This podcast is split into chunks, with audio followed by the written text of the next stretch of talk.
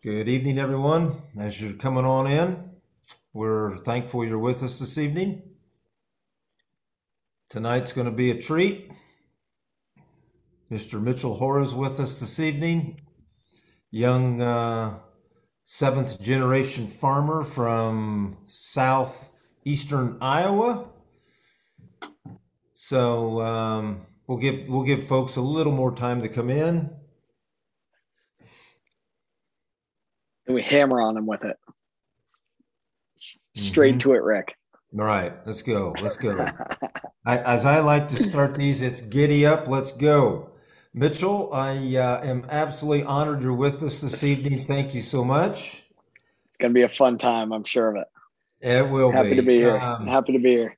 yeah, good, great. I'm going to start off like I do with everybody. Mitchell, what is on your mind right now? Yeah, so definitely right now, you know, thinking about scale, thinking about um, taking this way, way bigger than what any of us have ever thought about it before. Mhm. And, um, you know, thinking about how do we enable regenerative ag to really flourish and scale and get a lot more, um, more people involved. There's a lot of money that wants to get into this space. There's a lot of farmers that are looking for opportunities. There's a lot of need in the farming community for better solutions and resources. Uh, and uh, we just got to think about massive scale to enable all this to happen. So, been spending a lot of time thinking about that. You know, that right now at Continuum Ag, we work directly with farmers and we've got some pilot projects and some large, very, you know, prominent large companies that we're working with. But it's how do we take that to the a bigger level? Like it's still all so small. It's not really getting to the the Right. right stage of impact. And I just think it's a chicken and the egg thing. You know, that's that's what boils down to. So I'm just trying to figure out how do we break that because I think trying to get one end or the other, you know, to figure this out is just not working. So we just have to kind of force it through and think about this stuff at a lot bigger level than what any of us have really thought about it before. So that's what I've been thinking about here recently. Yeah. So let's stay right there for just a minute. Um, let uh, this is what always intrigues me, and and Mitchell, you're probably of the people I know, you're the closest to this pulse of this carbon market. So um, here's what I, I need help with. Yeah. We can sit here and talk all about this regenerative and all this, but what what is the buyer of the carbon? What are they wanting? Do they want to see what's their what is their definition of regenerative farming, or what's their definition of qualifying to be in this carbon market? The the buyer of the carbon. Yeah. I mean, they definitely do not really know yet as far as the Yeah. buyers of these credits and stuff. They don't really know exactly what they're after. Now, carbon, at least in regenerative, they don't know exactly what they're after. They're after carbon credits. So there's carbon credits are not a new thing. Carbon credits are very common, lots and lots of money that goes into it every year and has been for a long time. But most of those credits are coming from forestry or from direct capture from other sectors Right. not necessarily, you know, very less than 1% has come from agriculture. So the key thing I think that they're looking for is they're trying to get these verified carbon offsets within ag, but nobody's fully like really been able to do it yet. Like to the these to one of the uh, global registries like a Verra Gold Standard, somebody like that. Nobody's actually created one of those yet. There has been credits developed. There's been good programs that have been able to get farmers paid, and that's great. But a lot of these companies are attempting to utilize existing infrastructure to define these credits, and they're trying to force agriculture through these protocols and things like additional, how they define additionality today, how they are calculating these outputs today, how they're some of these definitions just doesn't quite work for ag yet. So they just are trying to force it through some of the current standards, and it just isn't really working. But Yeah. so these companies they want carbon, but right now they're basically paying for a privatized cost share. To, they're paying for reduced tillage, add cover crop, reduced nitrogen, and then assuming that that's going to get them a carbon output that they want based on some really outdated models. So it might be helping, but it's definitely not very accurate on the real carbon story. So I mean, we're not even close to to an, a full answer or a full a full No. system a systems approach here. the key thing is going to have to be, you know, I what I keep saying is, you know, as as you point out, like I'm really deep into this. Never thought I was going to be. I mean, it's just kind of coming on my plate, and I'm trying to help figure this out because yeah. I, I really think there could be massive opportunity for my farm, for me personally, for my company, but just for ag and for family farms at large. Like there is yeah. a good opportunity here to showcase agriculture as part of this solution. These companies are looking for solutions, and we might as well say, hey we want to be part of your solution. Let's do it. But today, that's not really enabled. And uh, I mean, for example, like, I mean, my farm is really deep into this and we have no idea what our carbon footprint is. Yeah. We can't actually really define it as it exists today. So there's a big disconnect there. And to me, that's that's worrisome because we've been. Yeah. I see. Here's what I'm. Here's what I'm really worried about, Mitchell. Is I know this doesn't seem like we've been on this a long time, but in today's in today's world and, and as quick as things move, we have been on this quite a while. And people are going to start getting discouraged and maybe move away or uh, create situations that are dictated by their own their own means. You know, so mm-hmm. I don't know. I don't know what the answer to this. I still, you know, a lot of times I say we need a definition, and I think we yeah. we need. I think we need a definition here for what is going to be acceptable now, I think we all agree that you're going to have to implement the the soil health principles. Totally. I mean, that's that's how the carbon. I mean, the carbon gets in the ground through photosynthesis. I mean, that's the whole driver of regen ag is the carbon. Yeah. It's the carbon. Yeah. It's feeding the microbes, and you got to have living roots to be able to do it. And then minimize the disturbance because that throws off the microbes and might release more of that carbon than what you have plants that can actually right. capture it and take it back in. It's just doing that with a little bit different angle that it's you know focused on the actual elemental carbon itself and but it's a little pigeonholed you know versus regen ag that's more holistic but yeah so yeah, it's got to be still those principles but there's more to it than that you know like based on what type of equipment you're using like i would argue that you know you utilizing the equipment that you use as you're planting that cover crop i could be planting the exact same cover crop but my carbon footprint is going to be different because i have different equipment than yours Right. Today, and that's a small just example nuance, but it's not right. factored in. It's not factored into the calculations for that. No, no. I, I think we have a long way to go on this, and and maybe the longer this takes, the more the more I don't know if perfected is the right word, but the more fair it will be for both. I mean, it's yeah. got to be fair for the farmer. I call it leveling the playing field yeah, we got to be more transparent here. We got to level the playing field to yeah. enable more people to participate, and it's just got to be transparent. So, what I keep pushing back to on this, and to your point directly, today farmers get paid based on yield. How many bushels do you produce? And you get paid based on how many bushels. And we've gotten pretty darn good at growing a heck of a lot of bushels in the methods that we've done here today. And it's that way because the more you produce, the more you get paid, and that's what farmers look at.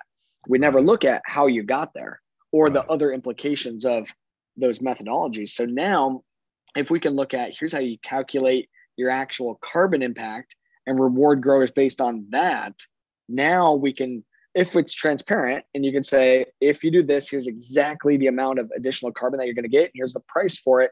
And you can measure out if it's going to be worth it or not for yeah. your own operation if we can become transparent at that level, now we can really get creative and farmers can can be innovative and you can if you can be rewarded based on your actual outcome, now we can really get somewhere. Yeah. You know, now farms that are really pushing hard, farms like yours, you know, we're and we're trying to do some of these things to really drive and and uh, draw down more carbon um, today just by the means of soil health you know not because of the direct carbon capture side other than more liquid carbon to feed the microbes right. but um, until farmers get rewarded based on merit and based on innovation, based on the outcomes, I really think these programs are going to struggle. Yeah, I mean, most people probably know where I stand on on what how I would have this cover market set up. How how would just you know quickly how would you yeah. what metrics and and how would you have this set up? Uh, just give us yeah. your how you would set this thing so it's so it's it's what we're working on okay? Everyone and their dog is is going after these new usda grants and stuff okay? Yeah. the carbon smart commodities grants where the usda is putting a billion dollars towards this okay? And we've been working on one as well. And uh, in our program is to go out there and go to a wide diverse array of farms and help them to define their actual what i call carbon cost of production on a per acre and then therefore on a per bushel basis. And how Okay, I would calculate it, Wait Yeah. a minute. You're doing this with their current uh, operation, current practices. way they're What is your where? What is your carbon footprint today? Okay. And I want to go to your farm. I want So to go to your farm. and go to- what is your baseline today? So that's what drives me nuts about so many Yeah. of these programs. They want to establish regional baselines. They want to establish historical baselines for that individual farm. And my whole thing is, why don't we look at what is your actual carbon footprint today? And if you're losing carbon as a result of your practices, if you're losing carbon, maybe you don't get penalized today. I don't want that. But maybe you can earn some mitigation credits as you decrease your losses by you know, um, by reducing your synthetic nitrogen, for example, that has a big impact, or reducing your tillage. Maybe you're not going to go cold turkey to full blown, you know, this direction, but at least if you know that today you're losing carbon, maybe you can earn some mitigation credits until you're actually sequestering and drawing down carbon as a net result of your practices. Now you can earn a true sequestration credit, which should be the premium that enables growers who are actually offsetting their own footprint and that of others, you really get paid. So Yeah. meaning we got to calculate how much fuel to use, how much nitrogen to use, how much electricity, LP, some of those losses and natural losses from the soil, how much you're losing, plus how much you actually drawing down based on your cover crop, your photosynthetic activity, your amount of biomass in your covers, in your diverse covers, and in your rotations. And we can quantify these things today. We just need better ways to calculate and model that out, looking at modeling down the depth of soil and and uh, based on the photosynthesis, so we can really enable more farmers to do this at a manner that's going to be feasible. Yeah. So okay, let's let's hold right there for a second. I want to go back. So so now you you your team is pulled is pulled into the farm, and Yeah. wouldn't you suspect that this exercise, as deep as you're going to go, is probably something they've never done before this to this depth? And th- I mean, forget the carbon markets. If they just see in front of them what my gosh, look at what I'm truly spending on inputs here. Yeah. I think that alone wakes them up. that's what I've really been pushing on too.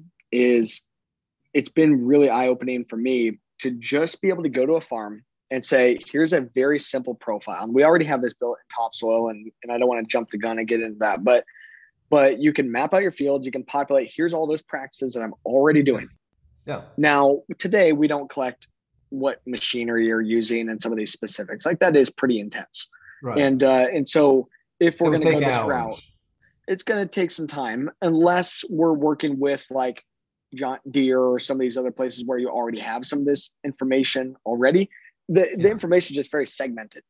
Yeah. We just need to get it pulled together to Yeah. define what are those passes across the field, what's the equipment that you're using with it, what's some of the, the nuances to that equipment to be able to really define your actual impact on a per acre and then therefore per bushel basis. Because what we want is, you know, like like in your story, Rick, that you're selling grain at a premium because of those practices behind it. Now, part of it is the organic certification that's very clear and you know, Right. you do XYZ things and then you qualify and you can't do these other XYZ things, but Right. it doesn't necessarily give you a number or rank. It's either organic or not organic. There's not Right. a continuum to it. So we got to define, you know, exactly what your impact is today. And, and what I'm really interested in is not just carbon, but here's your soil health impact, your annual Yeah. soil health gains overall, or your annual nit- return to nitrogens, things like that. I mean, we'll get to we got, we got so many places we can go here, but Yeah. I, I, let me. I got I just got laying it all out there, Rick. I said we got to just throw it all out there, and then we're gonna figure it all out as we go. Yeah, I know, but you know, if I'm I'm just I just sit here and think about if I'm a lending institution, okay? Yeah. And and I am now lending uh, operating money to a farmer. I want to see where's that topsoil report at. I want to Yeah. see where where where are you at? Where what are you spending on on pencils or pen? I mean, Yeah. you know what I mean? That Yeah. Where's where's the financing going? And especially as more of these companies, more of these banks are going to be looking at um, what is your actual carbon footprint? Because we have to think about this. We are the banks, essentially. Anyway, I'm drawing. I'm you know yeah. simplifying. We are essentially the bank's third or the bank's tier three carbon footprint. Uh-huh. Okay. in their facilities, they have a carbon footprint to their lights and their energy usage and their equipment, Yeah. stuff like that, and their fuel. Right. And and it's not that much. I mean, it's they don't have that big of an impact. Uh, now with you know more machine learning and the computing and stuff, sure, maybe it's got more of a carbon intensity, but we're their carbon footprint, and they're going to need to know how to report that to their shareholders, and we're going to have to know how to define our actual impact on each one of our farms in order to help them to meet their sustainability goals and do their reporting. Right, right. So, so uh, we got a question. I'll, I'll get to it in just a second. Okay, let's just keep going here, just a little bit deeper now. So, you know, the the the the farmer, the the landlord, whoever has gone on to Continuum. Uh, was it continuumag.com or No, just topsoil.ag or continuum.ag. Yeah. Okay, okay, and and they sign up and they say, you know what, I'd really like the looks Yeah. of this. Come, come on out. Yeah. But but you okay? So now you have, you're baselining this farm for them. So then, when that day comes that that that carbon uh, company is is ready to talk to to Farmer Brown, it's there. It's all ready to Yeah, yeah. just push to them, right? Yeah. Yep. So the data is already there and it's already defined. So it's basically here's your practices, here's your soil data, and here's your plan. Because this isn't just uh here's where I'm at now, but it's your plan. Because to your point before, if they're loaning your money or if you're part of their portfolio or whatever, they're going to need to see what are we going to do going forward here. It's like your budget. What's your budget? What's your projections? Where we way at? more. This Mitchell, this is way more than just talking about carbon markets. This is No, talking yeah, about whole thing. financial stability, the your Yeah. flu, how fluid are you, all Correct. this. Correct. Because there's going to be different, unique financing scenarios and stuff around sustainable finance and stuff. These things already exist. This is not Yeah. hypothetical stuff. Okay. This is all reality. Um, and it's happening in a lot of other sectors and stuff. And already with different institutions, you might be able to get, you know, get funding that's earmarked for certain projects. And today, a lot of that, you know, comes through government funding and stuff. It's earmarked for certain utilization. It's going to be the same type of thing for utilizing it to um, for sustainability initiatives and to improve some of these metrics. You know that there's going to be special financing and such like that available. We're just going to have to show, you know, what the, our opportunities are to improve and what's it going to cost and what the return on investment is going to be financially and in terms of carbon or other environmental outcomes. Right, right. Well, the question, I'm sorry, I cannot see all, I don't know why I can't see the whole name. Uh, why not base carbon sequestration on actual measures? Now, I, I know how I'm going to answer that. Go, go ahead, Mitchell. Why not Yeah. base carbon sequestration on actual measures? Yep. So I think it definitely has got to be on some actual measures, um, but we've got to utilize some of these models and some of these um, entering and practices and stuff in combination in order to make it scalable and more cost effective. Um, now today, and especially today, because and with today's value of a ton of carbon, these companies are selling carbon. So they're paying a lot of these companies today. They're paying the farmer fifteen to twenty dollars per ton for carbon and they're selling it right now for around 25 to 30 dollars a ton. Okay. okay and they're making a little bit of margin on it. Of course they have to. They, they it's a business. Yeah. um so there's not that much money in it when you factor all the costs and all the things that go into this and sampling and all that. So um the sampling itself is can be really expensive um especially doing it at the scale that these guys are talking. So what Yeah. it'll be is basically think of it as cross referencing that here's what the model is saying that you're doing based on plugging all your information today you plug today my my issue with these programs today is that you don't plug in enough specific info to get a very accurate reading Yeah. but just because they're they these models were not intended to have these multi-billion and trillion dollar markets built on top of them they were Yeah. built for basic academic um, purposes at universities and through usda and such so we just have to make them more robust to be able to quantify and be more specific around all the nuances of each of our farms. Then we can spot check and do direct measurement of those carbon pools to cross reference it versus those models as we go. And what I'm really interested in is as we push to be more innovative, can we do better than the model? And then therefore we should get paid because we're pushing beyond what the model says because we're doing practices that are more innovative than what the models are initially built around. Right. That direct measurement today, how they do that direct measurement is a test called dry combustion organic carbon. That's how it's done today. And uh, but what I think we're missing is that carbon is not just uh, in that one form. Right. Carbon is a solid, a liquid, and a gas, and it's very That's dynamic. Right. And it's not just sitting there stable, permanent for hundred years like they're talking. It does need to be drawn down into the system where maybe it is, you know, permanent for hundred years. But like Dr. Jerry Hatfield says, it's not stable. We're just lengthening the cycle, which yeah. is exactly right. Because yeah. that carbon is so important to grow our crops. Right. Right. Um, so let's see. I had a, I had a question and I lost it. Um, hmm, I lost it. Sorry about that. Well, thanks for the question. I'm, again, I apologize. I can't. I see DE is what I see. That's all I see. So I'm sorry on the name, but thank you for that question. Um, well, Mitchell, let's. You want to? Do you want to? You want to say any more about in this carbon arena, or you want to move on? I mean, I think the biggest thing there to put it to bed is there are some really interesting things happening. There's some very interesting projects that are going to be coming about. Uh, the funding for those goes out maybe by late summer or fall, and okay. they'll be trying to roll out those programs in early 2023. Okay. Um, so it's a little ways down the road for some of those. Um, other than that, I mean, some of these other carbon programs today, maybe some people are, involved. And my rule of thumb is, hey, if you got a program that's long-term risk adverse, meaning not a long-term contract, you know how to get it out, get out of it and if it pays you some decent money for your family operation for the effort you got to put in and it works for you today, sweet. Hey, let's do it. You know, rock yeah. and roll.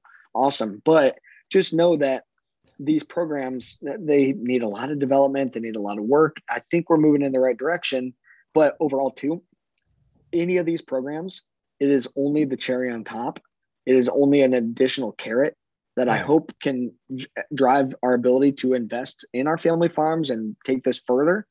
Um, and I think it's bringing more people to the table, which is really interesting. It's right. definitely helping our space move. Um, but the real gains here in the long term is actually understanding the principles and controlling what you can control. Don't okay. you know? Don't rely on these outside forces. Yeah. All right. So let let's let I got I got my question back. I lost a minute ago. Do you think? Do you think that that companies? I'm, I'm talking mega companies here. Will yeah. just implement their own rules of, of what they mm. think would be a carbon uh, farming, let's call it carbon farming yeah. structure for the farmer? Good question. Um, I think there's going to have to be some kind of standards and some type of, you know, at least if we're going to define some things in there, there's going to have to be some of that no, I think some of the different companies that are out there connected with the consumer, building brands or building yeah. their own sustainability infrastructures and stuff. Yeah, sure, they can define it in different tiers, and and uh, I've seen some creative things happening there. And you're involved in some of that kind of stuff too. You know that there's there's some groups that are going to be developing, you know, um, different premiums or different markets or you know they're packaged differently or graded differently based on right. their outcomes i think there's some real opportunity for that and, uh, and each one can be different but what's going to all of these are going to be driven by data and by being able to tell that story yeah. some of it like in your use case that you're talking there i think a lot of that can be a lot of like the the story connectivity and and it, it you know they are highlighting your website or your um, you know, your social media channels and stuff to really showcase that family farm and where this came from and yeah. being able to connect that way. I think there'll be some opportunity there, but um, I think a lot of this is going to have to come down to um, some structure and some standards around, you know, what is the impact. So it's going to be a, a blend of both. The structure and the standards, I definitely think we're pretty far out yet. Um, at least, I mean, to have any kind of thing at scale, like I I don't know. I mean, I can't completely predict the future, but I mean, I want to say five years, maybe like three at the earliest time. Any kind so, of real something with substance that can be scaled. I, I think we're yeah. pretty far. Yeah. So, do you see this happening in in, in the free world, or do you see this? Uh, do you see government intervention here? What do you see? I mean, I I hope that it can be free world. Um, no, I think the government side is because I think in the free world you're going to have we're going to have to continue to have nuances here and we're going to have to continuously implement and when when it's just government it's going to be a one time kind of thing and it might not be able to have iterations as quickly as yeah. what we're going to need Um, yeah. Now, I think on the government side, where I can see them is kind of what they're doing now with funding innovation and funding the free market to take this and drive. They might be able to help to level the playing field by providing some of the more transparency into this, maybe helping with how do we define some of these things and open or, up um, or third party make, verification.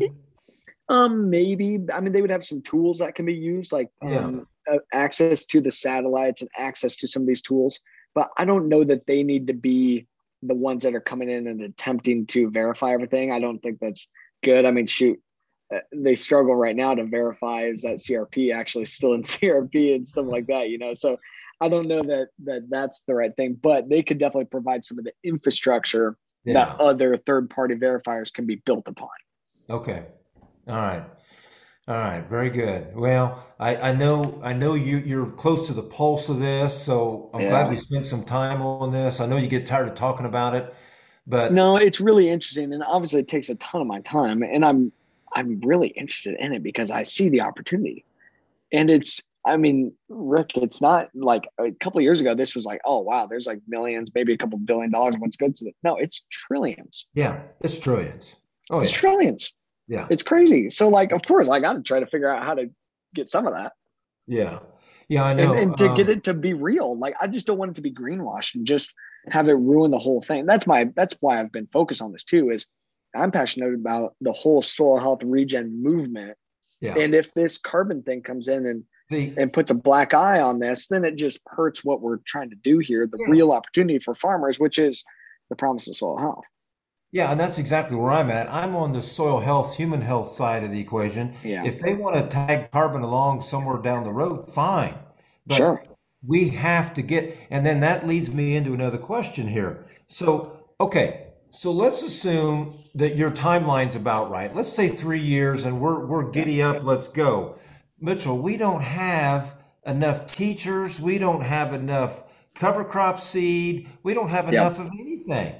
Correct um, a huge, huge concern with a lot of this. That's why that's why um, mandates and uh, and one size fits all stuff is not going to be the way to do this. regulation, no. No. not going to be the way to do it. The stuff is not there. The teachers aren't there, and even and that's what we were kind of saying before.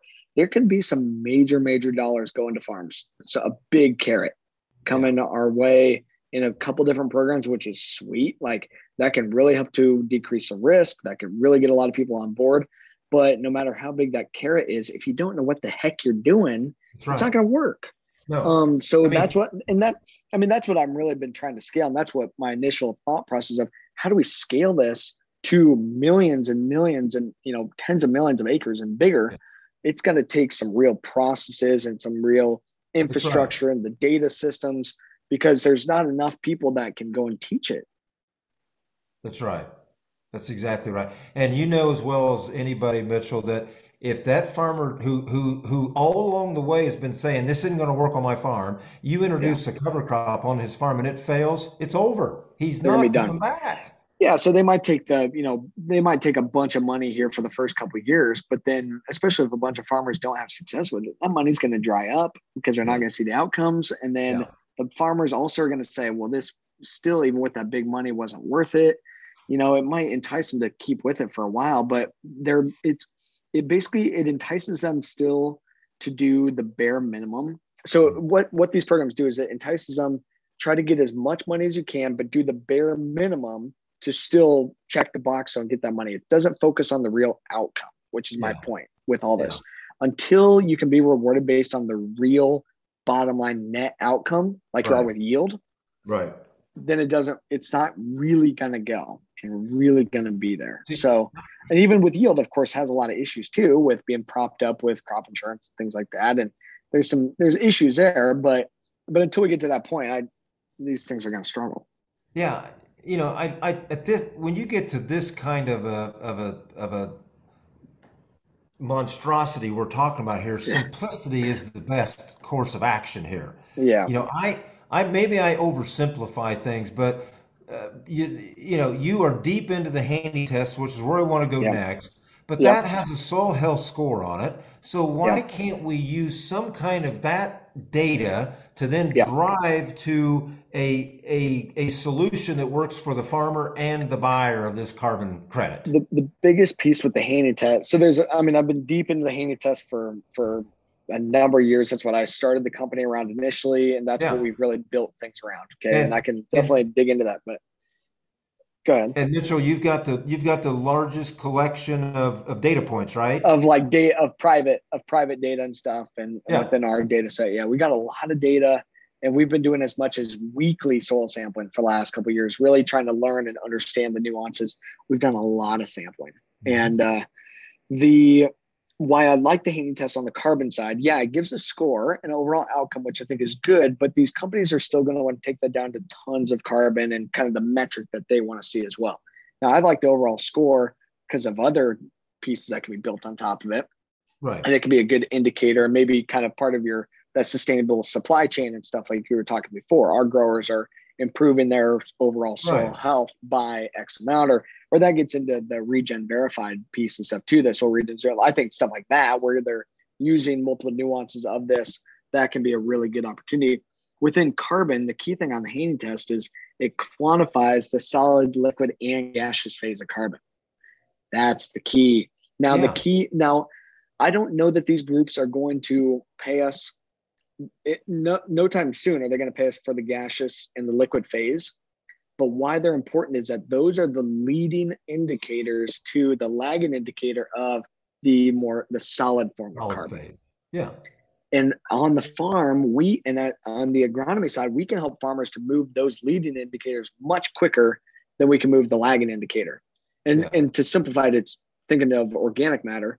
Sure, we can see organic matter build up in a couple of short years for sure. You've seen it. We've been having great luck with it, but you can't necessarily see the real build up on an annual basis or even quicker than that.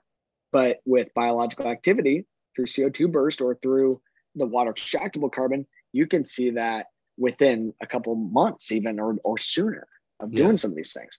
Yeah. And then you, at least in our farmer mindset, it's like, okay, I'm tracking on the right direction. I'm seeing some things happening if this this cover crop blend did different than this cocktail over here, whatever, versus this, okay, maybe I want to do more of that because here's how it tracks to my outcomes and I can model that out over time. That's yeah. why I like doing that. But also, of course, the Haney test is so important because it meets farmers where they're at on managing fertility. And uh, and yeah, I mean, on average, we've seen we've been able to help farmers reduce their need for fertilizer by $106.24 an acre. I mean, that's a so that's what I love about it too. It's like put money in the farmer's pocket right away because now you I haven't heard you say this for a while. Working from a position of strength, or uh-huh. what? How do you say it? Because that's exactly what this is. Now I've got dollars in my pocket. I'm in a yep. better financial position than what I was before right away. Yep. I was going to spend all this money. I've got better data. I don't need to spend this much anymore because I'm looking at a different pool in pretty much every case. Yeah. Our lowest that we saw we were able to cut back on fertilizer last year was something like $67 and change per acre. Yeah. It was the worst case scenario. Yeah. We charge, you know, and the Haney test costs about 10 bucks an acre. Yeah. It's like, I mean, it's been, it's just been such an easy, like initial foot in the door. And especially with the fertilizer prices now, it's like, guys, why spend and waste more money than what we absolutely need to be spending? Right. That's right. Uh, yeah, and and and and not only to be looking at this from a dollar and cents point of view, but to be looking at it as a good steward to the land and a good steward to the ecology, everything. So it's just you know I, I want to get into data here, and I, I, I get a Dean, I guess was the name. I'm sorry, I didn't, I can't see your whole name. I thank you for the question. He's got another. He's got just a thought here. Standards need to be established first, then the markets will come later. So yeah, that, I think right. that's exactly it. That's, That's right. exactly it.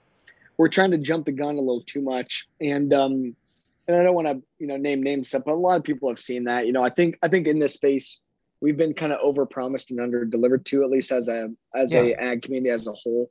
This oh, all yeah. needs some some development here. You know, like there's a lot of money that's trying to go to this, but the science isn't fully there yet. And yeah, once we develop some better standards and we show the world how we can really quantify this and what we can really do, now we can get there. Right. Now, I don't want to jump the gun too much, but I want to I want to focus on showing that we can do way better than just very minute changes and build up to soil organic matter. Yeah. We can, in if we do this right, and you've seen it, and we've seen, it, we can go and make big changes to that organic matter, to that structure, mm-hmm. to that overall soil health. But to their piece, it's organic matter, and then therefore a portion of that being the organic carbon. We can make big changes to that in a relatively short amount of time, and uh, way bigger than what they're initially modeling out, and and it actually makes the finances work really well. What. I mean by that is, don't just look at sequestering half a ton per acre, but get you know maybe a couple tons per acre. I really think it's doable. Yeah. And and again, this goes back to, you know, get in touch with the right folks to, to show you how to get started, that teaching process, and get the right cover crop mixes at the right time. I mean, all this is very important and and context, you know, you know, Mitchell, we're where we are one. in the world is I'm right in line with the Missouri Iowa border. So all of Iowa is north of me. Now you're not that far north of me, so we're similar. No. Yeah. But you you talk about Loran, Steinlage, and now we're in northeastern. Then you go even. I got Mitch Brummond up up in Minnesota. I mean, now yeah. you're talking. It's different now. Way different. Same principles apply. Yep. But different timing, different species, different everything. Yep. Yep. And uh, and different expectations of the outcomes. Yeah. I think we're gonna have to be, we're gonna have to factor that in. Um, but with with all of this, I think there are some nuances to it. That yeah, the further north you go, you have less days that you can really photosynthesize, really pump carbon. You yeah. also have less days that you're burning up carbon, that your microbes are really cranking too. So there's that's a balance to it, and that's why in general, those guys up there in Minnesota, their baseline organic matter is probably higher than ours. Yeah. Yeah. They're starting from a higher level, or their natural system is probably at a higher level than ours because ours is cranking more days out of the year than theirs. That's why they got the they have never, heavy, heavy black soils. I never thought about that, but yeah, you know, like Adam Chappell down in uh, was it Arkansas? I mean, he, in Tennessee, yeah, or Arkansas. Sorry, Adam in Adam in Arkansas, yeah. It's, it's nonstop not, down there. It's not nonstop. But that's also why Adam and these guys down south have the ability to leverage that, yeah, and to grow crops every day out of the year, like we don't have the, necessarily the ability to. Right they can be pumping carbon in the ground every day. Yeah, again, context. I mean, this is so 100%. important. Hey, we've got a question here from uh, from Zach Laughlin. Uh, Mitch, can you speak about your weekly Haney tests? At what point in the growing season do you stop? Have yeah. a farmer that I work with that wants to do this on a field in six different strips. I'm worried about cost. Nice. Yeah, cost is definitely going to be a concern. I mean, the the a Haney test lab fee, you know, is typically around about 50 bucks on average. Um, you know, maybe you can uh, work with the lab or try to find a grant or something like that to do it. And Zach, good to good to have you on too. Um, but we've been doing it. Um, now I was working directly with Dr. Rick Haney for a while when he was at the USDA and we were, we were working some projects together. Okay. So that's why I've been able to make this really work. Now I'm working with, with Rick and with Lance over at the, at the Regen Ag Lab and spend this all out of my own pocket. All of my research stuff that I've done, so much of the development that I've done, it's come out of my own pocket. Sure. And utilizing the revenues that we've had coming in and utilizing, um, you know, utilizing our own money to to build this. Yeah. Um, but we've been. I typically try to start right around first of April. We just started doing our stuff this Monday for this year. So typically around the first of April, kind of be, as green up is starting to happen and before planting, and I typically like to go till right around Thanksgiving. Mm-hmm. we're going pretty intense. Mm-hmm. Um, now, one of the other things you can maybe do is is try to target weekly in the earlier parts of the year when it really is going to matter when you're looking at that cover crop uptake yeah. and cover crop nutrient degradation, and then maybe later you can just do it monthly or every 15 days or something like that to to save on cost. Um, but it is amazing to see some of these changes and trends stuff over time. So definitely, whatever you guys do, would love to to show you guys and compare notes and stuff. We're definitely trying to to get more of ours out there and build it into the software. And now I've got so much of this data. It's like, okay, now let's really use it. Um, my number one goal with what we've been doing is that cover crop is my offensive management tool. That's right. Okay, that cover crop is my nutrient stabilizer, and I need to know how much is in that cover crop right. and when do I get it back. And I mean, Rick, your data is amazing on that on the the uh, the above ground biomass. Yeah. I'm looking at what's available below the soil. Yeah. Yeah. See the, you know, and, and we got to remember here, folks. I don't care if you're doing Haney tests or traditional soil tests. It's a snapshot in time, and Mitchell Yeah. nailed it a minute ago. He's looking at trends. What have, what's the data telling? What's the organic carbon doing? Is it trending up or is it trending down? Yeah. Because we all know, Mitchell. You, I could have I could hire you to come out and pull tests tomorrow. You come back in three weeks and pull them again. They're going to be different numbers. They're going to be different, and and I love that. that in the you know Rick, of course, gets a lot of pushback. Rick and Liz on like, well, guys, the numbers are you know it's not consistent. It changes, and their answer is, well, yeah, we're measuring a living system. If it didn't change, I mean, it's dead. Just That's like us. If our numbers, if you're checking my heartbeat now or my heart rate now versus my heart rate in three weeks, and it doesn't change, good chance it might be dead. Like Yeah. the chance of it staying the exact same between those two instances probably isn't that great of a chance. That's so right. The uh, it's the same thing in the soils, but you're you're so right on watching those trends and stuff. And what I'm trying to gather is being able to go out there and identify what is my carbon to nitrogen ratio doing, how active is my soil, how much food do those microbes have, and the more food they've got, the faster I'm going to break down some of that residue, the faster I'm going to cycle additional nutrients and Yeah. utilize some of those balances. And, and really, what I've been factoring is I just want to factor on the timing of the nutrient application. And again, use that cover crop as my nutrient stabilizer. That's right. Now, let me quick. I want to quickly go through what we do. We we um, we look at a field, and typically what I try to do is regionalize the acres on the farm. So, like if you've got an area that's got 500 acres, I try to Yeah. pick one field that will be a representation of that 500 acres. We will pull samples uh, geospatially marked from the the best producing spots, the worst producing spots, and the average and then we're pulling these three times a year. Now I know that's a lot of testing, but I don't know when. I want to. I'm with you, Mitchell. I want to know when this stuff's peaking and when are we coming back down.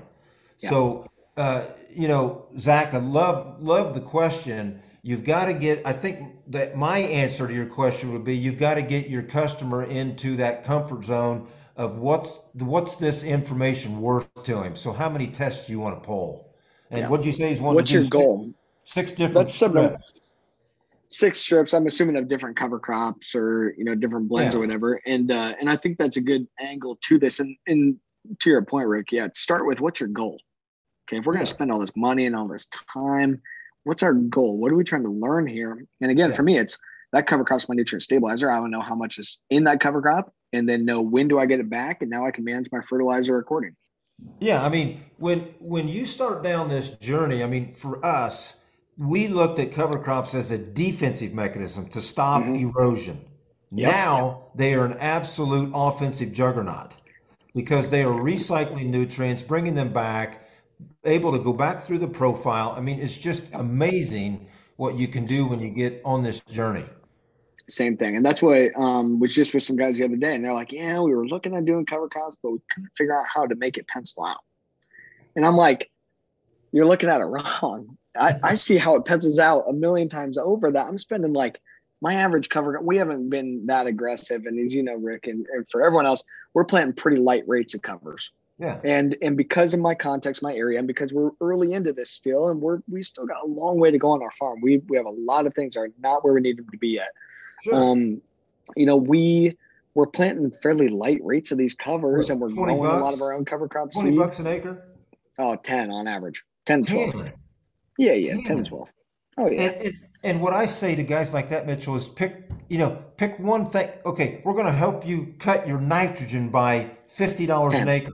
yeah, yeah. Okay, and you spent ten. But what about P, K, sulfur, Oh, yeah. boron, manganese? Oh, yeah. What about all the other Yeah. stuff that's coming?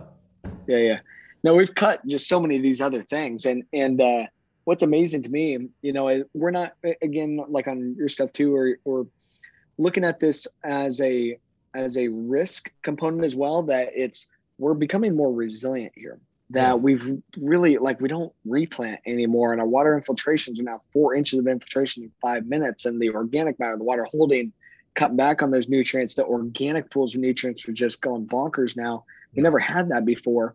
And because of that, we now like we don't rely on these government handouts and payments and stuff anymore either. Last year was our most profitable year ever with no of those government payments from the federal side. That's the key. Now we're still in some of those. Okay, we haven't gone your full route. I I keep pushing down on like that. Why are we even doing this crop insurance? And part of it is where we're at. It's we're still it's still that safety net. And with the cover crop with the cover crop program for it, we're not actually paying anything out of pocket.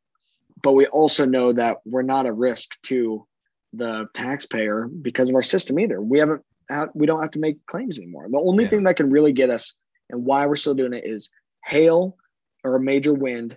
Okay, might have some right. problems there, but right. our cost of production is so low that some of these market trends and stuff, not super worried about that. If we get too much rain, our infiltration is plenty good enough. We don't have enough rain, our holding capacity, are utilizing our cover crops to to keep that soil temperature cool and stuff.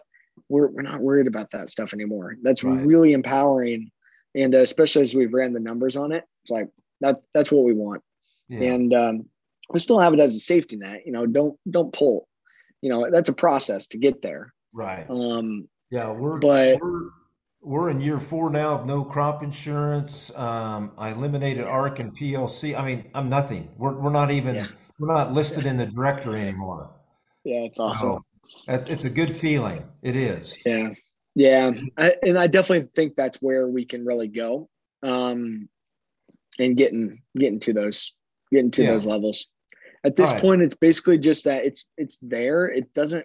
It's not a real line item expense, but we also know that we're not a liability for the taxpayer either. We're not a burden well, to the system. And you can you can sleep at night, so that's okay. It's all right. It's it's part of it. I was really pushing on just not doing it, but and I'm buddies with the crop insurance guy too, so I'm also trying to help his numbers out, even though I'm not a big number for him. But it's still, uh, you know, it's, well, it's part of. There's some nuance, so there's some nuances to it. Yeah. Hey, we've got a question from Ashley Farr. Uh, in hi Ashley, how's it going tonight? Uh, in the process of building soil health with biology is there still a place for GMO seeds? That's a mm. good question. That's a good question. So we've uh, we used to run quite a bit of non-GMO soybeans uh, multiple years ago. We brought back the GMOs because we were having some issues with weeds. Now we've taken care of those issues. Uh, we're still running GMO um, seed um, on our farm. On the beans, it's no seed. They're enlist soybeans, and uh, the big thing there is that we're still burning down the cover crop for the most part when those beans so on beans we're going to be planting soybeans first on our farm this year and uh, so we're planting beans that's what we've been doing the last couple years this be year three or four planting beans first so we're going to soybeans first planting them into cereal rye and we won't terminate that cereal rye until it starts dropping pollen which will be around the last week of may for us. And uh, those beans will be up and and uh, will be about calf high. We did some of you know your program rick a couple years ago where we did the roller crimper. It worked really well. Those beans still yielded 70 bushel the acre. They were within about a bushel of the stuff that i just sprayed and did our normal herbicide program on. Um, we had decent kill on the rye. It wasn't great by any means but obviously the beans did extremely well yeah. and uh, we looked at buying a crimper here this year. Um, we were pricing out. We, we would need it probably 30 30 footer for our oh, yeah. operation. Cost about 35 grand. And um, and basically at this point it was still um, it, part of part of the issue for us on being able to pencil that out is we're relay cropping so many of our soybean acres that it would take a lot of, i think it would take 10,000 acres to to justify it based on the herbicide expense yeah. so it, it would just take some time and uh, see on the corn program stuff too okay so on soybeans it's plant beans green terminate at uh, pollen drop one pass of one quart of, of generic Roundup. That's it. And you're just going to let that rye just melt down on its own. Melt down, nothing. Okay. Yep, yep. Melt down. It's going to be five foot tall. Melt okay. down over the top. We're going to harvest some of it. The beans will come through. We're looking at, you know, they're naked, everything naked. So, you know, naked seed, no fertilizer right. on it, one pass of herbicide.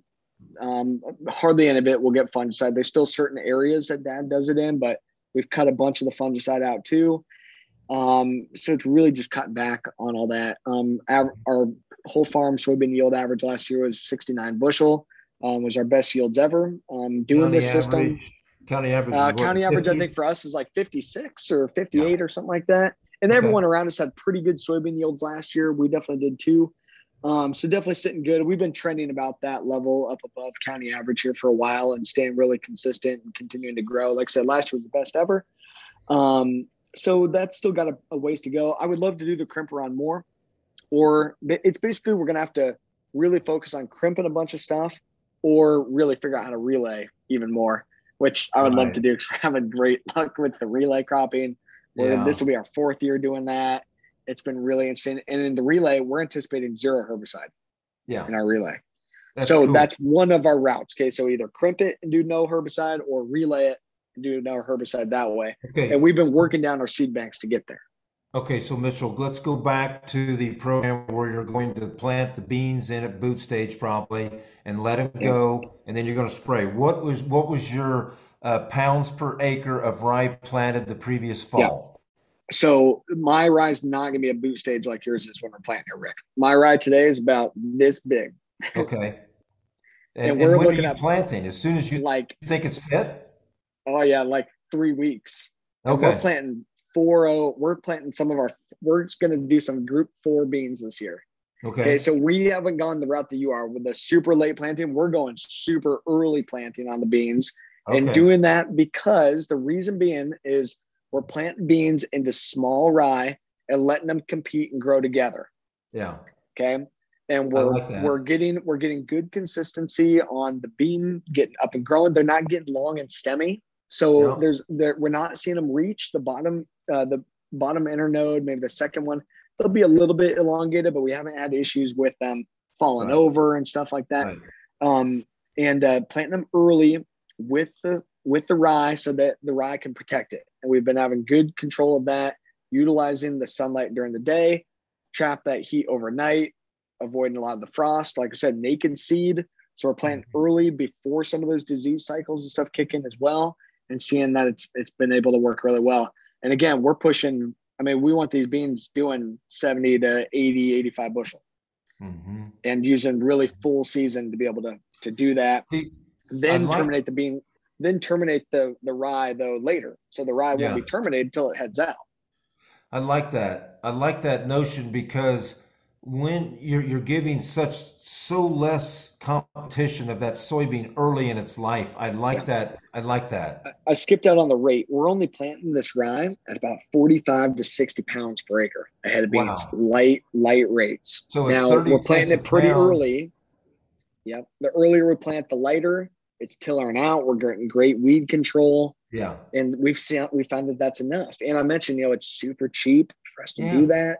Yeah and uh, and and for us, it's been good enough for what we need. And uh, but the key, the the ultimate, I I think, and I think I've heard you say, rye ahead of soybeans is the number one thing that you can be doing to really get this going. But the key has been plant those beans into that rye and let them grow together. Yeah. If you get real hot and dry, terminate the rye. It melts down. It provides the armor, and those beans come through, and they're nice right. and happy. If it's wet and cold, keep the rye growing. It keeps the beans happy, and uh, and you can either terminate it later or harvest it. It just yeah. gives so many more options, and uh, that's that's. But then you can optimize the gains there too, because yeah, that my rye is only this big right now. What the heck's it doing for me? Not a whole lot, but it's gonna be five foot before I terminate it. But I'm gonna get most of that growth over the next coming months because I don't have the winter and in the fall to really enable it to happen.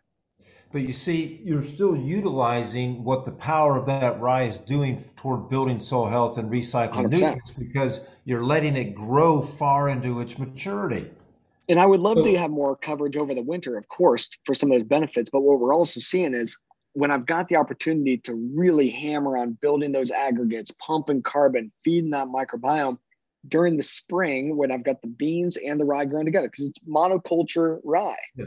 Yeah. But I've got the beans growing with it in order to get some of that system to work. Now, I'm interested in maybe some more rapeseed or some brassicas and stuff in mm-hmm. with ahead of the beans, or maybe we use even just rye and wheat, or maybe some oats in there that would winter kill, or to try to get some more diversity, um, or maybe frost seed something here in the spring. But um, but just the rye has been it's just been tremendous, and the, the biggest right. thing with it and uh, last kind of story on this, I'm sure we need to move on, but the what's been the most amazing thing to see with some of this, besides the aggregates and the soil structure and the, the temperature and the water infiltration, all this stuff is amazing. Yeah. But a data piece, a data piece here, because I know that's what we want to hit on too.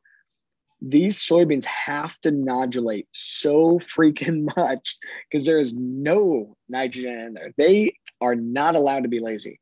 Yeah. If soybeans have nitrogen, they'll be lazy. They don't want to nodulate. They don't want to give the microbes all their carbon, but ours have to. Yeah. We are seeing in the fall, following a rye crop, we're seeing 100 to 120 units of organic nitrogen out there available for a next year's corn crop. Organic nitrogen, yeah, that, that's stable, stable. That's stable. Stable units. The nitrate levels are typically an average of five part per million. The ammonium levels are less than that. So my nitrate, I've got five part per million. That's about 10 pounds. That's out there. It's cycling. And I hope that my cover crop is going to hold on to that and I, that I don't lose it. But it's yeah. very, very small amount, five part per million, where typically we're looking at, you know, to grow a crop, you want it to be around 35 part per million. Ours are always in the single digits, yeah. but it's the organic nutrients that are just through the roof. And that's what I want and that's why we've been able to cut back on our on our fertilizer so much. Yeah, yeah. You see, there's just so many symbiotic relationships that we don't yeah. know yet. And this is a classic example. You're exactly yeah. right. If you put that grass with that legume, it's going to force that legume to yeah. fix even more.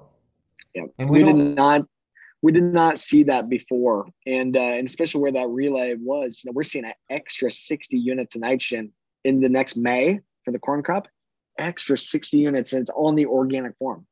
We had that relay crop. Wow. Well, the, the, the, audience wants to know about your corn program, and then we yeah, also yeah. want to know, they want to know more about your relay program. So pick the corn first. Yeah. Well, the relay, uh, the relay though, I basically have already put to bed. So it's still the same thing. The 45 to 60 units of, uh, well, 45 to 60 pounds in the fall of the rye, soybeans Give your spacings, though, Mitchell. Give your spacing. It's all seven and a half. Yep, seven and a half inch drilled, and we're okay. drilling the rye. And so all of our cover crops in the fall are drilled with the Great Plains twenty foot no till drill, seven and a half inch spacings. We did get a uh, Montag air delivery system this year to put on the vertical till. It's basically going to be the exact same type of soil st- system, just 30 foot at a time versus 20 foot, less yep. wear and tear on the drill. And then um, it's got a dual bin system, so I could run more blends or I can play around with more things um, right. with a Montag system, more a little bit more versatility. So, but right now on the relay is typically 60 pounds of rye drilled. We do have some Elbon rye that we're trying this year, that varietal, and yeah. uh, but mostly just been VNS cheap rye.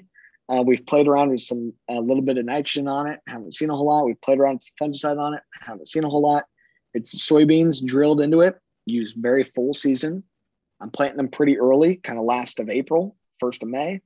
Planting them early when the rye is pretty small, maybe 10 to 12 inches tall. And uh, the beans are being drilled as well, typically on a three degree angle the other direction. I like to plant cover crops kind of on a three degree, you know, angle and chop up some of the corn stalks, then three degrees the other way on the on the beans, and then combine straight. And uh, the beans are are naked um, enlist soybeans from Stine, uh, anywhere from a three four to a now a four zero maturity. Um, through three six three eight. It's been working really well for us. Now we're going to try a group four. Um, typical for our area, we've been using a two eight to a three four. So for context, we're getting real full season here. Um, really critical because of the photo period and because we're playing early and, and we're playing with the sunlight. We're going to be harvesting that rye in July hopefully late late in the first week, maybe early second week of July. Okay, so no no uh, no controlled traffic areas. You're driving right over the beans. Right over the beans. Okay. It's all drilled. Right. And okay. and now you should probably have control, like our buddy Loran or like some of these other guys. Okay, that it's probably a better way to do it. Yeah. But my goal is the soybeans. The rye is just a bonus. And uh, the rye, we last year we were really dry, and we were you know VNS rye and just harvested a whole bunch of just cover crop. We weren't even planning on relaying it, and it did 15 to 20 bushel the acre. Nothing crazy, but it's only planted out a bushel. Like that's kind of my goal. If I can be doing 30, 35 bushel rye, that'd be amazing. That's what we did the year before 30 bushel rye. The beans are still doing around 70 bushel the acre.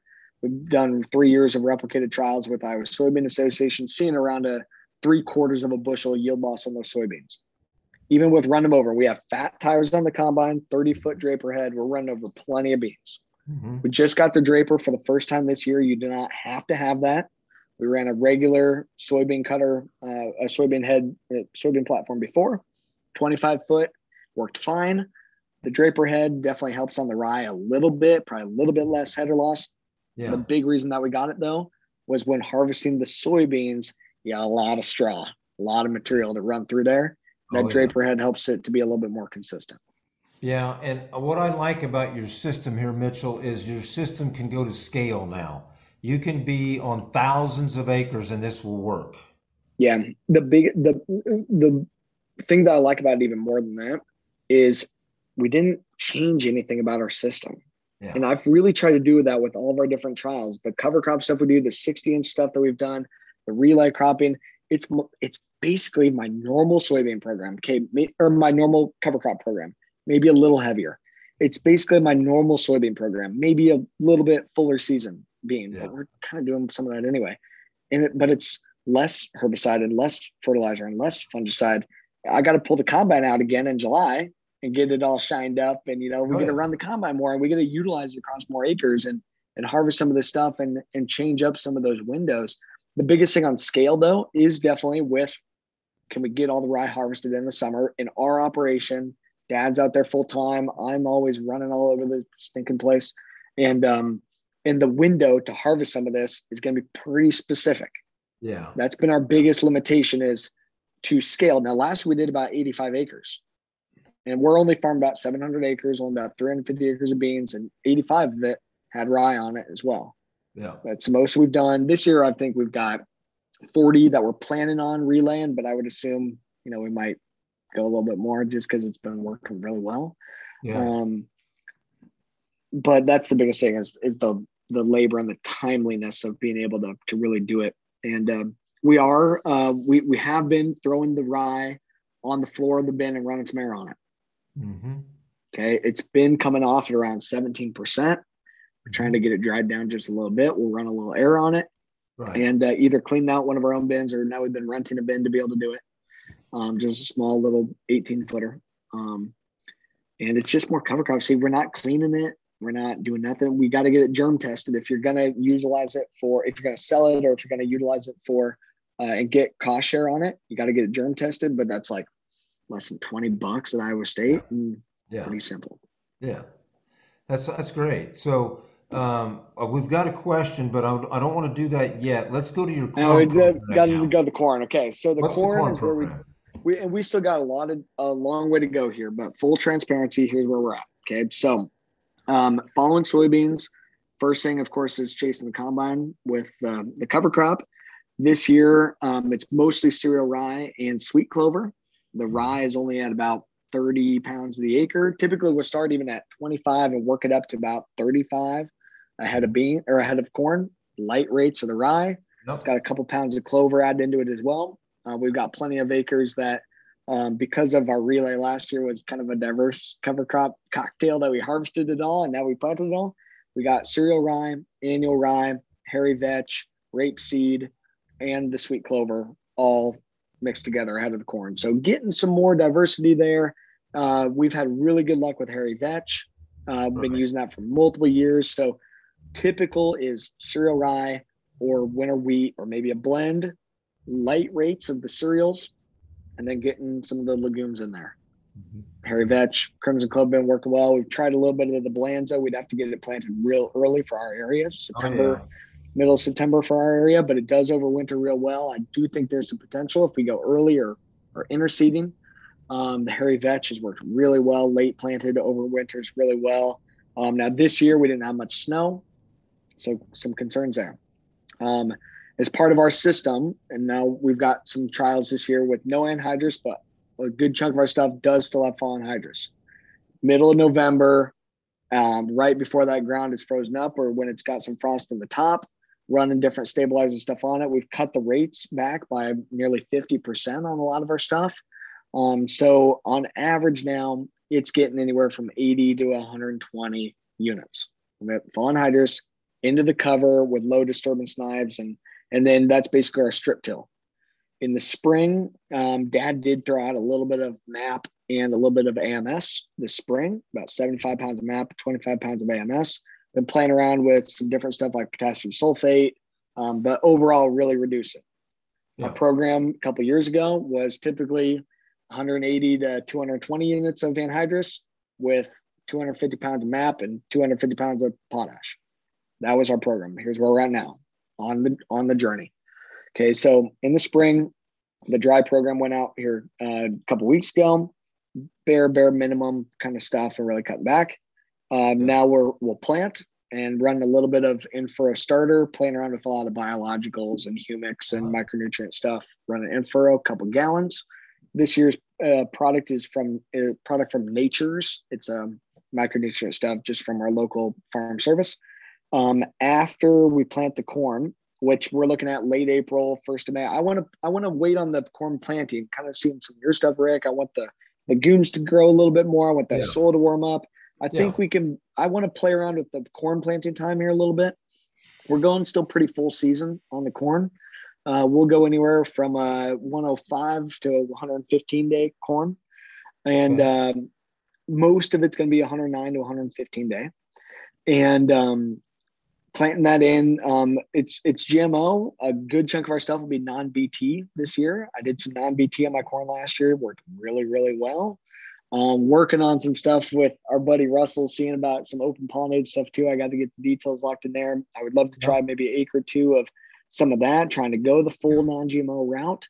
Um, after we plant the corn, we'll wait five to 10 days and then we'll hit it with our, our passer herbicide, heat that up, it's Roundup heat it up with a little bit of 32% to get a quicker burn, help on the C to N ratio. That cover crop will be probably two foot tall, maybe two and a half foot tall at that time. Um, we've been getting more aggressive on that. Typically, my rule of thumb is terminate 48 to 72 hours after planting. Yep. Get it killed down. You know, plant green every every time. I really think plant it green, then terminate it. A couple days later, let it kind of perk back up, then hammer it. If you're new to it, we're going a little bit more aggressive because we're finding we're not, and we're have to go higher C to N ratio covers and more biomass because we're not able to keep the residue on the ground. It's it's right. melting down too fast and decomposing too fast. Before canopy, before canopy, we'll hit it with another pass of of herbicide. Uh, we can dribble on 32% in season if we want, um, but on average, we'll be anywhere from 140 to 160 units of nitrogen. Looking for different different farms will yield anywhere from an average of 205 to 265. Mm. So wow. that's um, a that, we, and that and, and Mitchell, the, those programs you mentioned are so they're they're they're easy. I mean, that's doable on on large, large scale. The biggest yeah. thing that we've changed, the biggest thing we've changed is split applying the nitrogen a little bit. You know, we were we were normal. You know, just a couple years ago, very very normal. We've done a lot of this in a short amount of time we really got going into the covers and doing some of this stuff in 2017. Okay, we're very new to a lot of this. We first started using covers in 2013. Dad first started using no-till though in 1978. So we've been this is a long journey, a real long journey. Yeah. And um, but so, I, I I think there's good opportunity to keep cutting back. We've had no ag lime in the last 10 to 11 years, depending on the farm, and my pHs are all six eight to seven zero. Yeah. Organic matter has gone up by as much as 1.4% since 2010. And uh, we were playing with some other numbers. Our organic matters before some of that, they were going down. I've got data to show our organic matters with just our no till or reduced till, they were going down. Yeah. And now it's like, so I think as we get that really cranking, we're going to be able to keep being more aggressive on cutting back on some of our inputs. Uh, there's no insecticides, no nothing. We've been using the sugar massively cutting back on the fungicides, the seed treatments, all these things, but it's a part of that program here. We got to get yeah. the Brix built up. We got to get right. our micronutrient balances in order. Got to enable you that crop to be healthier on its own. Yeah, you just can't you just can't jump in head first here. Yeah. You've got to build the system. And we yeah. and I like jumping well, and I'm trying to go got a question here from it, I think this is Mark Dudla. How you doing, Mark? Um, anyone harvesting a three to four way mix of an organic polycrop grain crop? Think that's a you question. Yeah, that's a me question. Yes, Mark, we are. We are. We are uh, harvesting peas and wheat together. We're harvesting um, uh, beans and wheat. I've actually got. I've actually got a field that we harvested beans, peas, and wheat together, and it's going to go to a, a feed a cattle source, so they don't care that it gets separated. But yeah, Mark, I think I think this is the future. We've got to be commingling these cash crops. We've got to find the synergies that are there. Uh, we're going to have peas and corn together this year, and we're going to have soybeans and corn together. I found a short statured corn that I, I, I hope the, the beans will give us the canopy we need for the weed suppression, and then we're going to harvest corn and soybeans with the grain table. So, yeah, good question, Mark. But uh, I think that's where we're headed, and I think I think one day Mitchell might get there too. I mean, let's think Yeah. about wheat, Mitchell. Let's think about in your relay system wheat and soybeans. Yep. Yep. So we did wheat the first year. And uh, the biggest thing with the wheat, okay, because we're all winter crops here too. Okay. So it's Yeah. winter wheat, winter barley, winter rye. Okay. It's all planted in the fall. The first year doing this, it was winter wheat. And the story on how we got into this was we were using the cover crop. We're in Washington County, Iowa, which has triple the cover crops of any other county in Iowa in this county, triple the acreage. And uh, at that point 2016, 2017, we had more cover crop in this one county than all other 98 counties combined. Why? Really, really Why? unique. Because there's so many other farms that were like ours that started looking with at no-till in the late in the 70s and 80s, and you're already multi generations into this. Uh, the topography of our farms, the amount of manure that's down here, uh, the proximity to the rivers and stuff down here in this part of southeast Iowa, um, and just that sharing of information and a lot of farmers that are very entrepreneurial, multifaceted, um, mostly with livestock along with the grain and but just multiple enterprises, and uh, and a lot of the right support systems, the infrastructure was there, Yeah. Uh, and it, it because it was there from the no-till push, and then the cover crop was a logical next step, but. You have you have good community there. I mean, everyone Good wants community. to help. everyone wants to help. We've definitely seen that. It's been very interesting on uh, hosting field days, hosting events. You know, our, our field day this summer being uh, June 6th, uh, the big soil health event that, that we hosted with Soil Regen. Um, very unique that a lot of our attendees are local. Yeah. A lot of events That's- get put on and the local crowd doesn't necessarily show up. That's very interesting Yeah. very interesting. We have um, really good local support. They've been great um, customers and stuff, great friends. That's why I've been able to learn this stuff. You know, yeah, we're pushing, we're doing this on our farm, but I'm 27 years old. Like, I got to learn these things from other people. And that's why I'm trying to associate with the right folks and trying to learn and trying to help, you know, everyone else because I got energy and I'm not afraid to drive all over the place and, and uh, spend all the money building all these things and building companies and just crazy enough to be able to, you know, try to figure out how to make this work. But, but yeah, I mean, at that point though, in 2017, we knew, hey, there's this cover crop thing is going to continue to really take off and rise in short supply this year, and it's expensive. This is going to be an ongoing thing. Yeah. And like we were saying before, like shoot, if we try to keep scaling and mandating this stuff, like the rye prices are going to keep going up. So we better figure out how to grow our own because we're going to keep doing this. And at that point, it was uh, there wasn't the rye, and I'm buddies with the local cover crop seed dealer, and uh, and I was like, well, hey Trent, like why don't we just we'll use the winter wheat, no big deal. It's about the same price, going to do about the same stuff, and we'll help you out. Save your rye, you can sell that to your other customers, and we'll just use wheat, no big deal. And then we're like, well, we better figure out this how we're going to grow our own. So we relayed it. The issue with the relay is the wheat is so much shorter that the beans were getting up into it, and we weren't able Yep. to harvest all the wheat because we're in seven and a half inch spacings. Uh, we're not in rows. We're not using pushers. We're cutting the whole thing. So you got to keep your cutter bar high.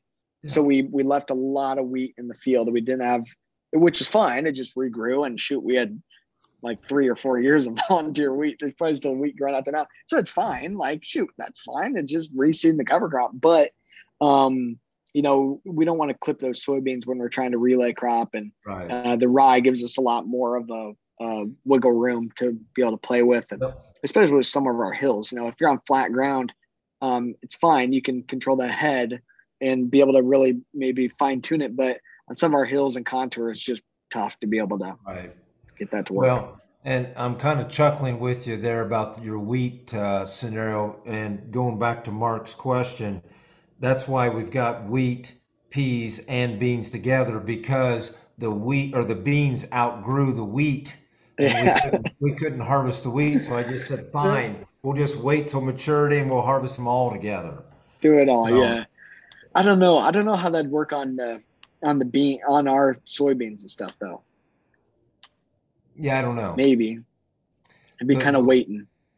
Yeah, and you're going to lose some wheat along the way. It's going to fall out of the head and it's going to be on the ground. I mean, it's not the perfect scenario. Yeah. But but sometimes, you know, I, I realize they're both cereals, but sometimes we got to introduce different species to the to the yeah. to the system, you know. Um, and and like you know, like we're getting like if some of it falls down, it's volunteer. That's fine. It's just more cover crop, okay. just more diversity. Yeah, that's okay. I mean, Mitchell, I, every year is different, but our best beans in 21 were beans that were planted in the wheat that I was going to roll, and the beans got too tall, and I just we didn't do anything. So the beans, yeah. the wheat grew together, and yeah. we harvested 20, 20, 22 bushel wheat or 25 bushel wheat and and 70 bushel beans organic. Yeah, yeah, yeah. That's awesome. So I mean, that's that's the key. I mean, and we've had some of that too, where we've just left it, not relayed it, not sprayed it, just yeah. exactly like you're saying. And ju- usually for us, we've got the the combine set, so we're blowing the rye out the back. Yeah. Right. Blowing the volunteer out, trying to not get too much in there because we aren't separating it out and we don't want to get docked and stuff. Most of our stuff's going to feed pigs anyway. We should tell them, hey, our rye, our beans are going to be even better because we got rye and stuff in it too. Yeah. Um, and you know, and and rye and rapeseed and hairy vetch and all this other stuff that we got in there too. But uh, I don't know. I think there could be some opportunity for for more of that. I mean, I think that's going to be a. It, it's an interesting kind of little rabbit hole here, but especially if it's going to livestock, it's like shoot, why not have some of that diversity already in there for their feed? Maybe you can cut back on some of your other additives that you got to buy, especially a lot of them being bought from China. A lot of these different mineral additives and stuff. Like, why don't we figure out how to grow more of that right here? Yeah, that's exactly right. I, I think, and I think some of those nutritionists are coming around to this notion. We just have to stay yeah. on them, especially. It's just not as consistent. You know, they're used to consistency, yeah. and you got some of this one, they get some of that one, and they can control it. But yeah, yeah. And It'll I've got a question here from uh, from Hayden Guterman. How you doing, Hayden? Uh, Rick, is the grain quality of the wheat poor when harvesting with soybeans? Well, yeah yeah, it's probably not going to be be milling grade there, Hayden, but I have the luxury of having livestock in the backyard and I was able to contact that that feedlot or those that dairy and they were willing to take uh, those as a commingled uh, crop. So yeah, everything was fine. But yes, the quality probably we probably lost three pounds of test weight. But you know, as far as like like uh, uh, aflatoxin or scab. I, mean, I, didn't see any of that. I mean, the wheat itself was still fine. Uh, we just lost some test weight. Um, good question. Uh, rotary screen takes rye out of beans quickly. You're exactly right, Mark. We can you can do that too. You got one of those old. Hell, we we've still got a rotary screen that Dad bought in the '70s. So um, yeah, you get That's creative. Dad Dad was talking with uh, Loran. We were with Loran Steinlage and these guys yesterday, and and they were talking about cleaning rye and keeping stuff. And Dad, what Dad does is he runs it back through the combine. So he opens up the side and puts yeah. it in behind the rotor and just runs it through the sieves again. And he's got to kind of finagle it, you know, to to get it like kind of piped in there, coming off of the coming off of the seed tender, you know, put it back in there. And uh, but it works. And shoot, that grain like you get just get the sieves kind of dialed in the way that you need and shoot that's yeah. going to clean it just as good as anything else it's basically the same thing and uh you know good enough for what we need and we're just running it right back in the drill anyway all it is is get some of the big seed heads out and maybe some of the right. straw and that's it yeah that's all we care about right yeah it's all good um all right mitchell a couple more things i want to hit on um Mitchell, you you are a dad. Tell us about being a dad. Yeah. What, what's yeah. this done to your life? Yeah, yeah, good good pivot here, Rick. um, Yeah, so Celeste um, was born in November, so she's eighth generation here. Oh, wow. Uh, yeah, Eighth generation. uh, eighth eighth generation of the the Hora farm, and uh, she's she's four months. She just cut a tooth yesterday. Ooh, Four and a half months old. that's early. My wife was like, "Yeah, they're supposed to get them at like six. No, she's got a tooth already. She's been eating like food for a while. Um, growing. She's like just damn near seventeen pounds. She's a nice chunky one, uh, but she's happy and and uh, yeah, she's down. Um, my wife owns a dance studio, you know, and so they're down in Fairfield now. They ought to be coming back here in a little bit. Um, but we'll get some dinner put together for the for the girls here later. But no, she's been a lot of fun and and um, you know been been really fun for like my family and stuff too. I've got a nephew that's just about to turn one. Uh, so Celeste is grandkid number two for my family, grandkid number one on my wife's side of the family. We got a lot of family around here, and uh, so a lot of helping hands, a lot of people to to watch over her while we're running all over the place and doing our thing. And luckily, she she sleeps through the night and has for a long time Oh, and boy. which is great because as we run around, we don't get a lot of sleep as it is anyway. So uh, luckily, we've got a really good baby that allows us to to sleep. So That's great. But doesn't it change, doesn't it change your outlook on on like the urgency of things, your outlook on life? Yeah. I mean, it all's changed now. I mean, you're you're young, you're only 27, but yeah, that little uh, precious cargo now that you have Celeste has changed everything. yeah, and it is definitely a a good reminder to think about this differently. You know, the, to think about that long term, think about the future, but it also it's kind of a mixture of both. You know, obviously, I I am not afraid to work super long hours and be out running all over the place and shoot a good chunk the rest of the month. I'm not going to be around here. I'm not going to be able to be with her. And uh, it's part of it. But doing it now, setting things up so that, you know, when she's older and stuff later, when there's more going on, you know, hopefully can be around and be able to balance that. And um, I think that's what this is all about. You know, just like it, it's just creating balance in the soil. That's my definition of soil health uh, for, you know, and creating balance in what we eat, balance in our life, balance in all this stuff. It, it's the whole thing. It's mimicking nature. Mother Nature's always trying to get to balance. Same thing for everything here, Right. and um, and also, you know, trying to uh, factor in like we're all human here, and I'm we're all just trying to do the best we can with the couple hours that we've got, and um, you can only do so much here too, and it's got to you know sacrifices that got to be made, things that have happened already, and uh, more that that will, both on sacrificing business opportunities and sacrificing opportunities to be with with family stuff too. It's a balance of both, and got to just factor that in. Um, but it's been a it's been a good learning experience here already, and definitely changes things. But she's been she's been a heck of a lot of fun. So it's all been Well, good changes. congratulations. Congratulations. Thanks. Yeah. Um, now, Mitchell, you've been you've you've you're such a, a young man. uh, At you know, you've already got a lot of accolades. But let's talk about this Forbes 30 under 30. That that's a big deal. Talk, tell us about the process. Tell us what what's it mean to you, and and and you know, and the future, uh, everything.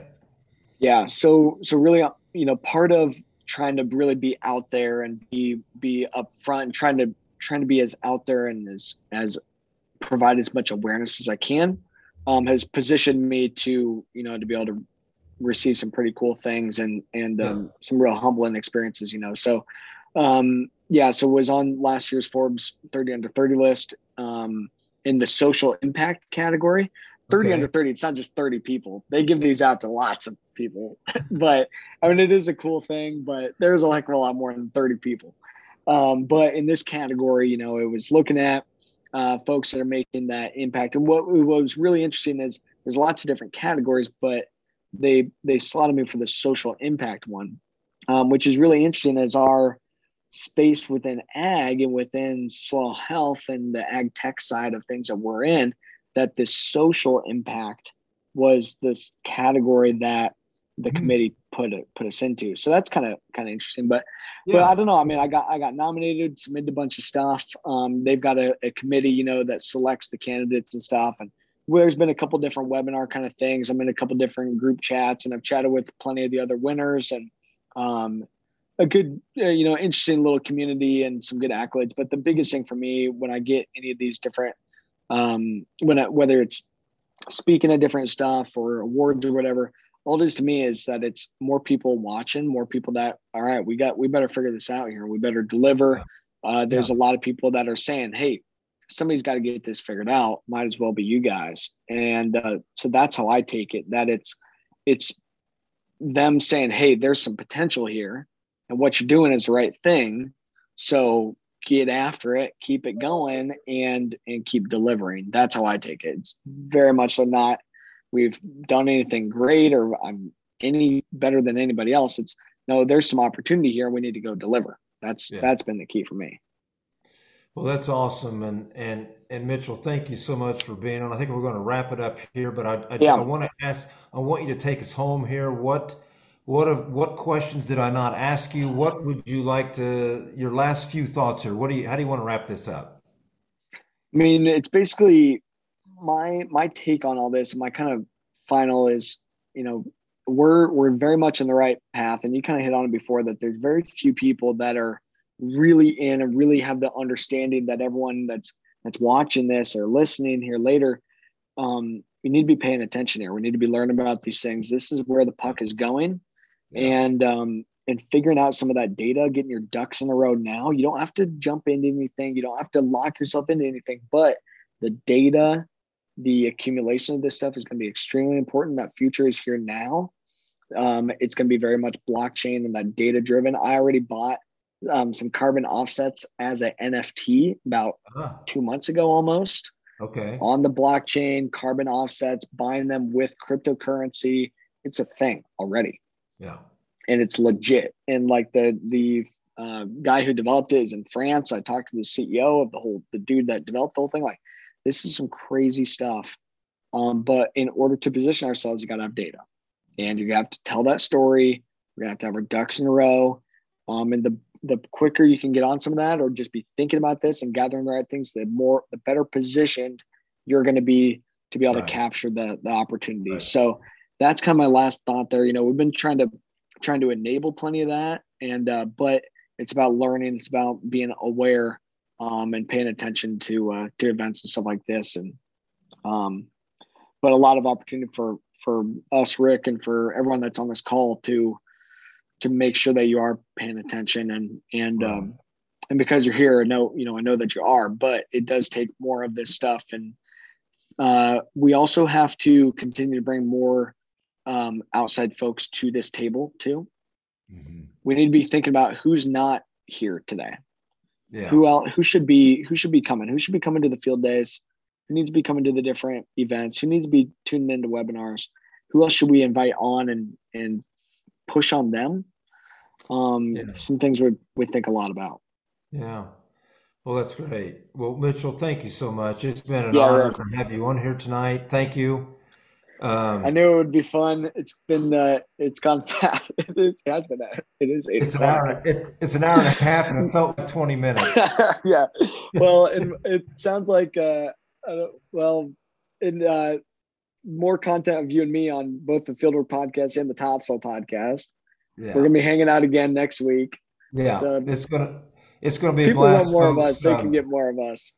Uh, next week we will be at Dave Brandt's Field Day, and we're going to do a a uh, conglomeration of of Mitchell's podcasts and our podcast, and we're going to wrap them together. So next week's going to be pretty fun. Uh, Dave will be there. I know Mitchell's there. I'm there. Uh, Loran Steinlage's going to be. I'm not sure who else showing up. Archuleta Archuleta is going to be there. Oh yeah, Ray's going to be there. It's going to be a blast. So don't you do yeah. not want to miss next week. Yeah, it's going to be awesome. So well, thanks everybody. Everybody have a great week, Mitchell. Thank you again. See you in a few days. Everyone yeah. have a great week. See you next time. Absolutely. Thanks, guys. Bye.